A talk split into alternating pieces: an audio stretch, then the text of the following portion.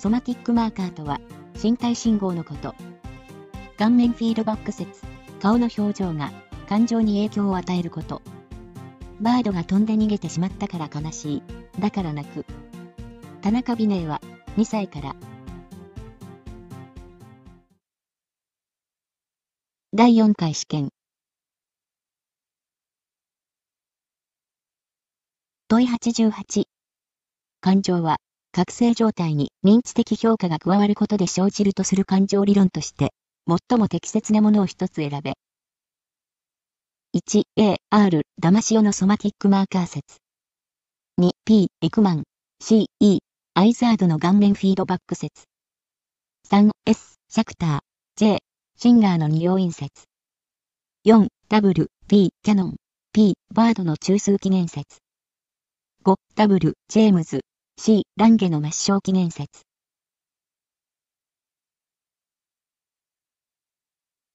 正解は、3、S、シャクター、J、シンガーの二要因説。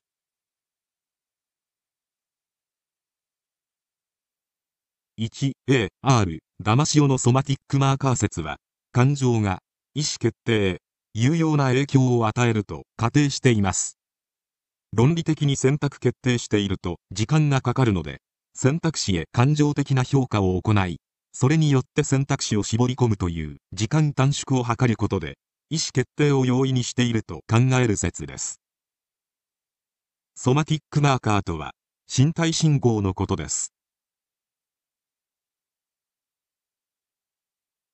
2P エクマン CE アイザードの顔面フィードバック説エクマンの表情研究は基本感情については文化社会が異なっても同じであり基本感情は生徳的なものである論拠となっています。また顔面フィードバック説はトムキンスが提唱しました。これは顔の表情は感情や気分に影響を与えるというものです。3S シャクター J シンガーの二要因説。ある身体反応が生じた時に体内や外部の状況から推測し解釈して身体反応に意味付けを加えることで感情が生じるという生理状況と社会状況の二要因の認知によって感情が生じるというものです。二要因説は認知的評価理論です。認知的評価理論とは感情の正規より先行して認知が行われるという理論です。第3回試験。問い88精神疾患の診断。統計マニュアル改定第5版。DSM-5 について。正しいものを一つ選べ。1機能の全体的評価を含む。多軸診断を採用している。2、次元モデルに基づく。横断的症状尺度が導入されている。3、脅迫症、脅迫性障害は、不安症群、不安障害群に分類される。4、生活機能を、心身機能、身体構造、活動及び参加の3要素で捉えている。5、分離不安症、分離不安障害は、通常、幼児期、正直または青年期に初めて診断される障害に分類される。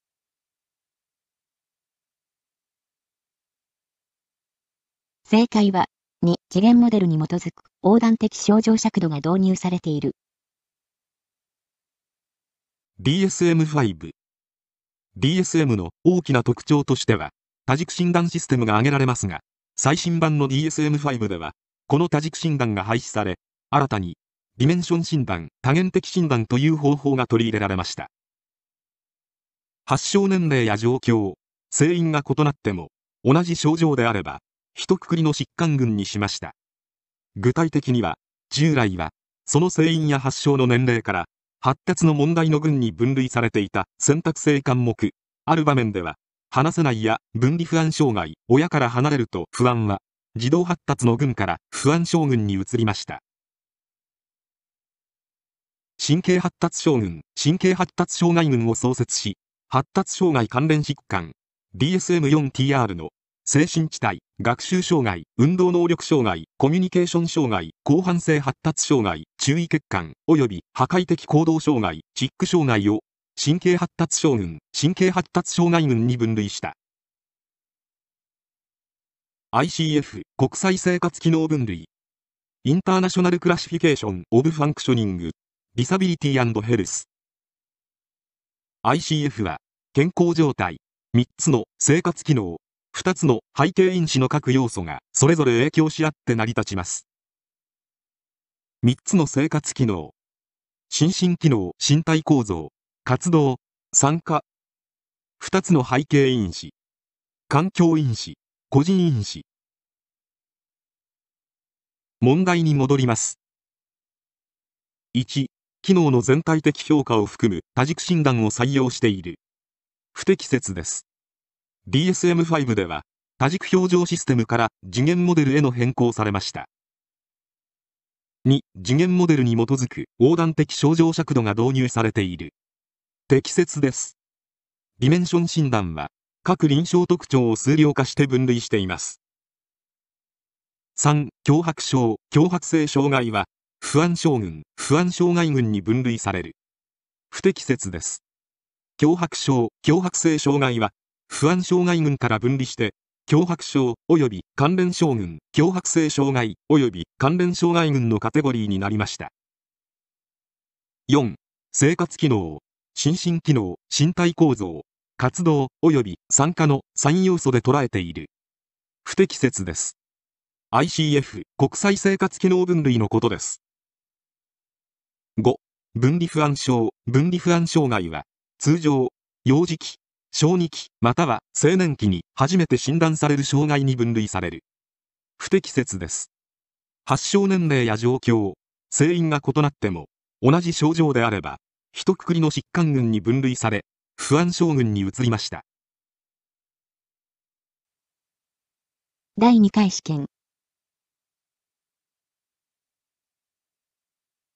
問い88乳児院に一時保護された1歳半の幼児の認知、言語機能を評価する心理検査として、最も適切なものを一つ選べ。1、WPPSI3。2、日本語版 KABC2。3、田中美ネ知能検査5。4、ベンダーゲスタルト検査。5、炎上知識乳幼児分析的発達検査。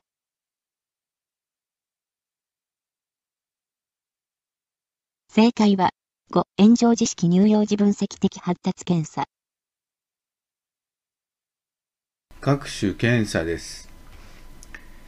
ウェプシス3、これ2歳6ヶ月から7歳3ヶ月。えー、ウェクスラーのスクールチルドレンですね、えー、チルドレンの方ですね、5歳から16歳まで。あと、ウェクスラーのアダルトですね、16歳から89歳。これでウェクスラーは2歳6ヶ月から89歳までということになります。田中美音、これは2歳から成人。要するにウェクスラーを全部集めると、田中美音と同じように2歳からもうずっと成人までできますよと。ウェクスラーは2歳6ヶ月ですけどね。KBC は2歳6ヶ月から18歳11ヶ月までですってことになります。あと、ベンダーゲシュタルト検査。これはちょっと違う検査ですけど、5歳から成人までできますと。で、今回の正解になっている炎上知識乳幼児分析発達検査っていうのはこれ0歳から4歳8ヶ月までできるんですよと。で、もう一つ、えー、審判経型発達検査、これも0歳からできますよということです。でちょっとゲシュタルト検査だけ違うので出してみました。えー、ここにこういう例としてこう絵がありますよね。これも絵ですけど、これと同じように描いてみてくださいって言ったらこうぐちゃぐちゃになっちゃうんですね。これ認知症に伴うゲシュタルトの崩壊ということになるそうです。こういう全体性を捉えて、それを捉えてこう描いていけないということになりますね。で、これで見てみると、まあ、ゲスタルト検査は別にして、えー、とにかくまあ2歳からあずっとできますよと。まあ、2歳6ヶ月とか、KBC2 歳6ヶ月と途中までしかできないんですけど、こうなると、スクレモドは田中ビネとウェクスラってことですよね。2歳6ヶ月から成人まで。2歳から成人までが田中ビネ。ところが、炎上時は0歳からできますよと。あと、審判系型も0歳からできますよ。えー、っと、ここで、検査の名前に発達検査、発達検査ってなると、これが0歳からできるというふうに覚えてください。いろんな検査があるんだけど、なんとか発達検査って出たらもう0歳からだなっていうのは危ないなと覚えた方がいいですね。で、そうなると今度一番優れものは年齢だけでいくと、0歳から成人までできるのは新版K式しかないんじゃないですかね。ということになります。まあそういうふうにちょっと覚えた方がいいですね。発達検査って発達、検査の名前に発達が出たらもう0歳からって疑ってください。 WPPSI 3ですね。ちょっと詳しく見てみましょうか。ウェクスラー、プレスクールプライマリーススケール for Intelligence サードエディションですね。適用年齢2歳6ヶ月から7歳までです。7歳3ヶ月までですね。使用時間はそれでちょっと違っていて、2歳から3歳は40分、4歳から7歳は50分から70分ですよと。で、特徴的なのはここですね。えっと、全検査 IQ っていうのはあると。あと、言語理解指標もありますよ。で、知覚推理指標もありますよ。語らい総合得点ができますよ。こういうことができるって出てくると、まずウェクスラーって見た方がいいですね。で、4歳から7歳3ヶ月までは、ここが特徴です。えー、処理速度指標も見れますよということですね。日本語版 AKBC2、えー、カウフマン、カフマンと言いますけどね、カウフマンモデルと CHC モデルという2つの理論モデルに立脚している。まあ、これがよく言われますね。カウフマンと CHC っていうのはね。あと認知処理を追事処理と同時処理だけでなく、学習能力、計画能力の4つの能力から測定しているということです。適用年齢は2歳6ヶ月から18歳11ヶ月と。行動観察チェックリストは会検査ごとに設けられていること。これはちょっと特徴かもしれないですね。田中美玲知能検査5です。適用年齢は2歳から成人。14歳以上の被験者には精神年齢を算出せず、もっぱら偏差値の指数だけを求めるようになっている。これね、5からこういう風になったんですかね。要するに偏差値 IQ、偏差値 IQ っていうのはよく出てきます。で、14歳未満の児童にも必要に応じて偏差値 IQ を出せるようになっている。で偏差値 IQ は比率 IQ より極めて数値が出るようであると。で、これで早くから実務者の間では、田中美寧はウェクスラーテストより 10, 10 程度高い数値が出ると言われている。あ、そうなんですね。偏差値 IQ を使っているので、田中美寧は10点ぐらいウェクスラーより数値が出るよというふうに言われているということですね。で、また14歳以上では結晶性、流動性、えー、記憶、論理推理の4分野において、またそれぞれですね、それぞれ偏差値 IQ を出すことができると。で、その偏差値 IQ とそもそも普通の IQ って何なんなんだかっていうと、ここに書いてありましたように、精神年齢を算出せず、要するに精神年齢と生活年齢の比率を IQ で出して、えー、まあ、精神年齢と、えー、生活年齢。50歳の人が、あ精神年齢50歳の時は IQ100 としましょうみたいにしたのが普通あその IQ なんですね。ところが偏差値 IQ っていうのは、例えば50歳の人がたくさんいたとして、その人の検査を全部して、その人の平均よりがどのぐらい離れてるかなって、えー、偏差値みたいなの出してるんでしょうね、きっとね。で、それで、えー、同じ年齢に比べて、あなたの偏差値、ああなたの IQ はどのぐらいちょっと離れてるよってことを言ってる。これが偏差値 IQ となります。この偏差値 IQ を部分的に結晶性でも流動性でも機能、論理推理でも部4分野で出せるよっていうのは田中美ね。これ5ですね。5からだと思いますね。5ということになります。炎上知識乳幼児分析的発達検査。いや、私はね、なんとか発達検査って出たらもう0歳から行くんだというふうにちょっと理解してますね。これ、適用年齢が0歳から4歳8ヶ月となります。で、炎上知識乳幼児分析発達検査法は、これ、九州大学の附属病院の小児科医である炎上児、あ、そうなんですね、お名前なんですね。それはそうか。炎上知識だからね。えー、の方が中心で原案ができて、1958年に標準化されたものです。現在、現在は1977年に改定された、旧大小児科改定版、九州大学だからでしょうね。が用いられていますと。名称は発達検査ですが、実はスクリーニング検査ですよ。うーん、これがそうか。実はスクリーニング検査だったんだ。この検査では、乳幼児の発達を運動、あと社会性、言語の3つの分野で見ると。で、それぞれ運動は移動、移動運動と手の運動。あと社会性は基本的習慣と対人関係。言語は発語と言語理解の6つの領域ですね。だから3つの分野、6つの領域から構成されていると。まあ、運動、社会性、言語、こんな感じでしょうかね。これ発達検査関係ですね。各種検査ですね。これ先ほど言った、えー、っと、ウェクスラーは2歳6ヶ月からこうずっといってアダルトで、えー、90歳、89歳までありますよと。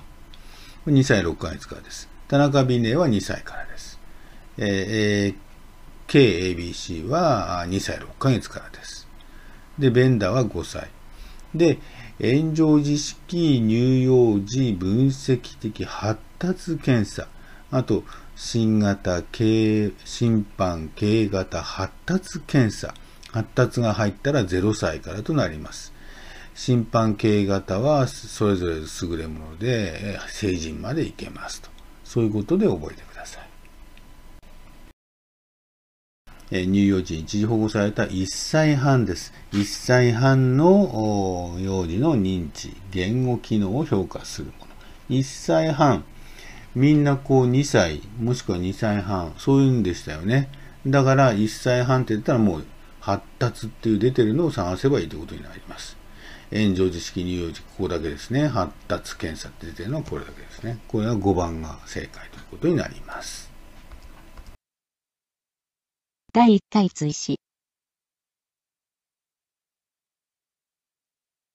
問い88 DSM-5 に記載されている知的能力障害について、正しいものを一つ選べ。1、幼少期までの間に発症する。2、有病率は年齢によって変動しない。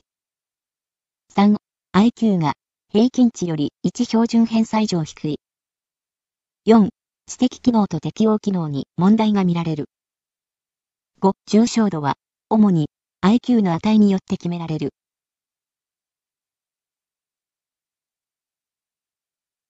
正解は、4、知的機能と適応機能に問題が見られる。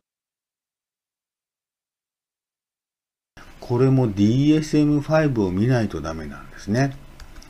これ、知的能力障害、知的発達症、これが DSM-5 となります。えー、知的障害、知的能力障害、知的発達症は、発達期に発症し、概念的、社会的、及び実用的な領域における、ここです。知的機能、及び知的機能と適応機能、両面の血血管を含む障害であると。以下の3つの基準を満たさなければならない。これが DSM-5 です。1、臨床的評価及び個別化。標準化された知能検査によって確かめられる。論理的思考、問題解決、計画、抽象的思考、判断、学校での学習及び経験からの学習など知的機能の欠陥があると。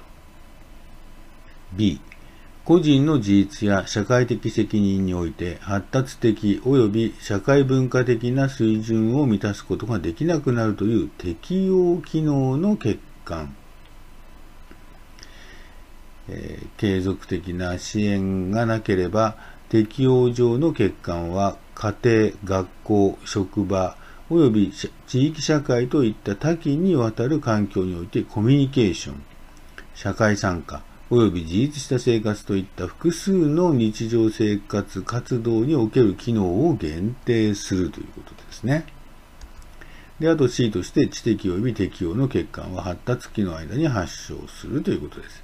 発達期の間に知的機能と適応機能両面の欠陥が出てこないと、知的能力障害、知的発達症とは言わないということですね。第1回試験問い88視床下部の機能として正しいものを一つ選べ。1、運動強調の調節。2、接触行動の調節。3、対抗反射の中枢。4、体制感覚の中継。5、短期記憶の形成。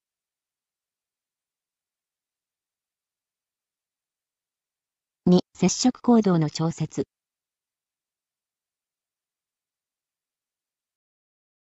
1番×運動強調の調節は小脳の働きである。小脳は平行感覚を司り、姿勢の制御や強調運動の調整を行っている。2番丸接触行動を含む生体リズムの調節は視床下部の働きである。視床下部は体温調整の中枢であり、下垂体と連なり、ホルモン分泌調整も司っている。3番、×。対抗反射の中枢は後頭葉にある。4番、×。体制感覚の中枢は頭頂葉にある。5番、短期記憶の形成は海馬で行われる。